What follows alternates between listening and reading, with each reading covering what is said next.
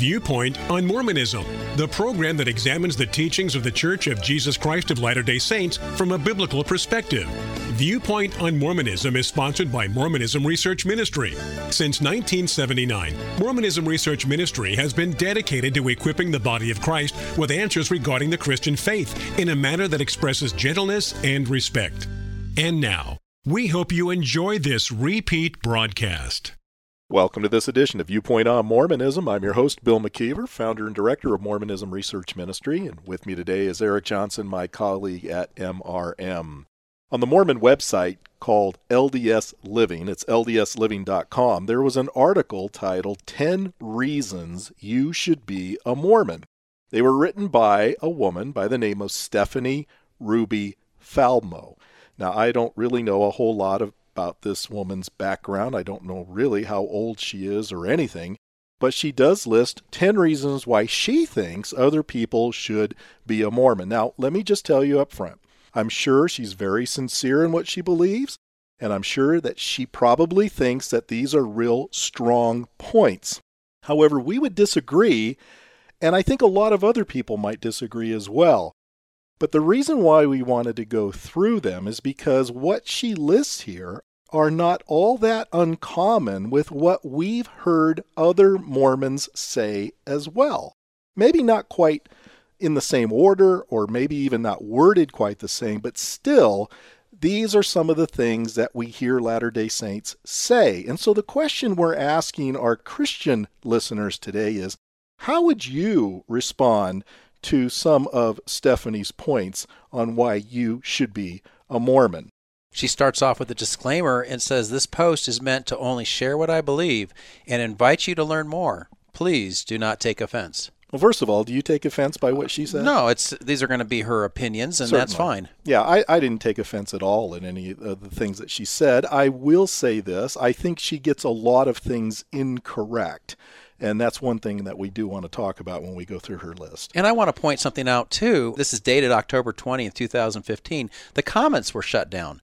I'm wondering if there were people who were getting on there upset and maybe there was some anger. I'm not sure at all. But uh, at the same time, uh, I find it interesting that they didn't allow for comments. And I wonder too if the reason they shut down the comments was because of some controversial statements being made. How many of those controversial statements were made by members of the LDS church that perhaps even disagreed with some of the things that Stephanie had said in her column here?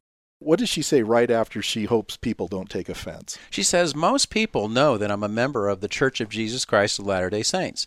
Since that's a mouthful, we are also nicknamed Mormons. That is only because we read the Book of Mormon alongside the Bible. It's another record of Jesus Christ, only it takes place in ancient America.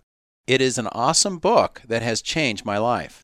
But the main reason I'm writing this post is because I love L O V E in capitals being Mormon, and I want you to know why. So here are 10 reasons you, capital Y O U, should be Mormon too.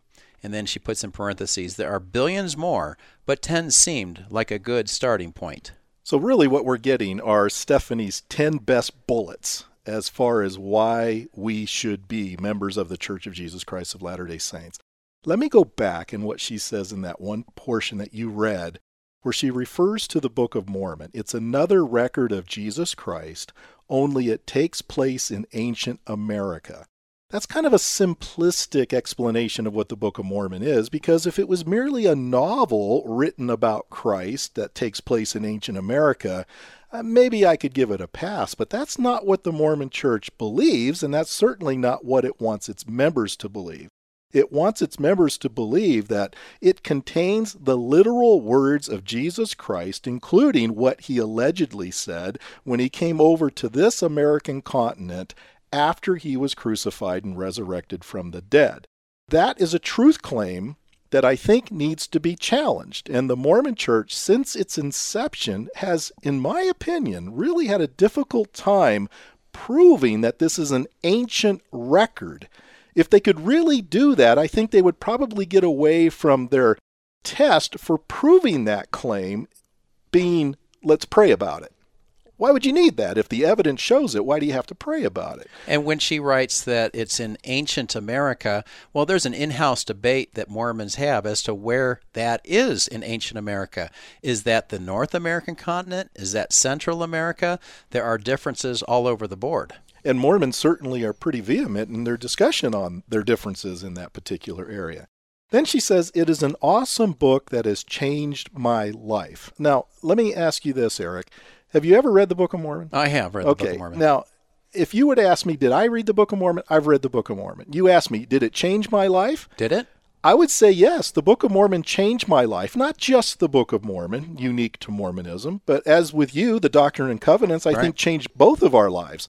Not that we wanted to become LDS, but in reading the Book of Mormon and in reading the Doctrine and Covenants as well, and the Pearl of Great Price, it changed our lives in the way that it gave us a concern and a compassion for the LDS people. Now, I don't think that would be quite the the result that Stephanie might be hoping for, but certainly in that regard, it changed our lives. Right. So, what does that matter if it changed your life. I, I, mean, I need to know what she really means by all this. And I think she's going to get into that a little bit in her 10 points. But let's go on. Let's look at her point number one. It says, Jesus Christ is the center of our faith. A lot of people believe we don't worship Jesus Christ, but we do. Just check out the church's full name. We believe in the same Jesus Christ that other Christian faiths believe in. He is the Son of God and died for our sins. The phrase that I want to examine here in this statement certainly is well, just check out the church's full name. That doesn't tell me anything. The Church of Jesus, Jesus Christ, Christ of, of Latter Latter-day day Saints. that doesn't prove anything. It really doesn't. Anybody can start a church, call it whatever they want. What's important is what does that church stand for? What does it really teach? Not on the surface, but in depth. What does it actually say? And then she says, We believe in the same Jesus Christ that other Christian faiths believe in.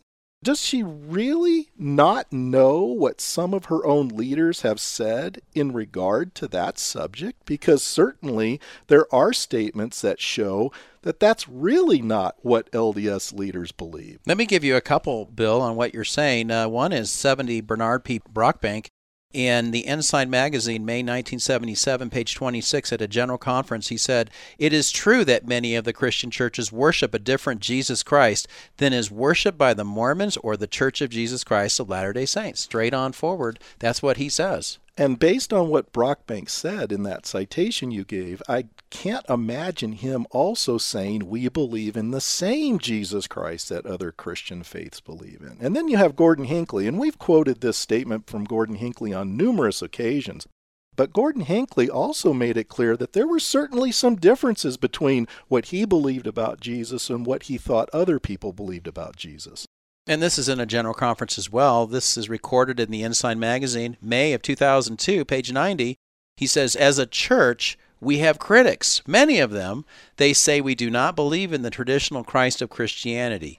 There is some substance to what they say.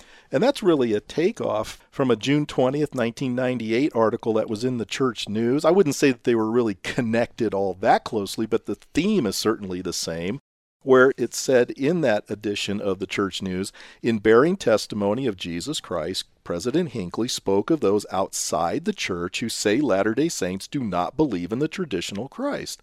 No, I don't. The traditional Christ of whom they speak is not the Christ of whom I speak, for the Christ of whom I speak has been revealed in this, the dispensation of the fullness of times. So he's admitting that his Jesus is certainly different in some regard to the belief system that many of those outside of the Church of Jesus Christ of Latter day Saints have regarding Jesus. The one quote that really, I think, shows how significant this difference is is the one by Bruce McConkie. In Mormon Doctrine, this is the 1966 edition on page 269, he says, In virtually all the millions of apostate Christendom have abased themselves before the mythical throne of a mythical Christ, whom they vainly suppose to be a spirit essence who is incorporeal, uncreated, immaterial, and three in one with the Father and Holy Spirit. Now, we don't have time in this broadcast to go through the strawman arguments in that little paragraph, because there are some. The point is this I can't even imagine Bruce McConkie making a similar statement that Stephanie has made here, where she says we believe in the same Jesus Christ that other Christian faiths believe in. She suggests that the Mormons worship Jesus Christ. But I have to ask, what does that mean, worship? For instance, do Mormons pray to Jesus? And the answer is no, they only pray to Heavenly Father. Well, we as Christians do pray to Jesus because we believe Jesus is God. Exactly. So we would have to define what these words really mean. So, Christian, if you're listening carefully to what we're saying here, again, we can't stress enough the fact that you need to ask for definitions of these terms. In point number two, she says, God still speaks to the world through a prophet. She writes, Remember in the Bible when God called prophets? Well, guess what? He still does. There is a living prophet today named Thomas S. Monson, and there are also 12 apostles. Joseph Smith was the first modern day prophet who was called by God to restore the Church of Jesus Christ to the earth. The only way you can know there's a prophet is through listening to what he has to say and praying to know for yourself. This is not a test that we find in the Bible. You don't just take a person who claims to be a prophet and then pray about it, whether or not it's true. That's certainly not the test we find in Deuteronomy 13, where it, it actually said that you were supposed to listen to what the prophet said. And in, in the case of De- Deuteronomy 13, if they were introducing a God who was not the God that the children of Israel had been told about through Moses and others, then they were to reject that prophet. Well, when we perform that same type of a test on Joseph Smith and his successors, we find that they also fail the test of being a true prophet. My question to you, Bill, is why Thomas S. Monson and not Warren Jeffs? Because the FLDS church says that he's the prophet. How am I supposed to accept Monson if other people are saying there are other prophets out there like the FLDS? And are you going to say that members of the fundamentalist Church of Jesus Christ of Latter day Saints who hold Warren Jeffs to be a true prophet haven't prayed regarding his authenticity? I would imagine that they probably have. So, is this really a good method for determining if a person is a true prophet or not. And I might conclude our look at point number two by asking this question Well, what really has Thomas S. Monson said that is so profound? And I've asked this of many Latter day Saints. During General Conference, for instance, when, when Monson speaks, you talk to a Latter day Saint after they leave and you say, Well, what did he say that was so profound that had he not said it, that somehow your spiritual life would be lacking or maybe even in jeopardy? Usually they can barely remember anything he said, much less something that's really profound. And I would say to you folks that much of what we hear these leaders say in General Conference or even write in their articles or in their books are really not all that profound. We can find that kind of information in a lot of places, even in articles written by past leaders or past periodicals, past books, or past conference messages. But certainly it is not all that unique in that he that we need to hang on every word that he says. Tomorrow we're going to continue looking at Stephanie Ruby Faldmo's 10 Reasons You Should Be a Mormon.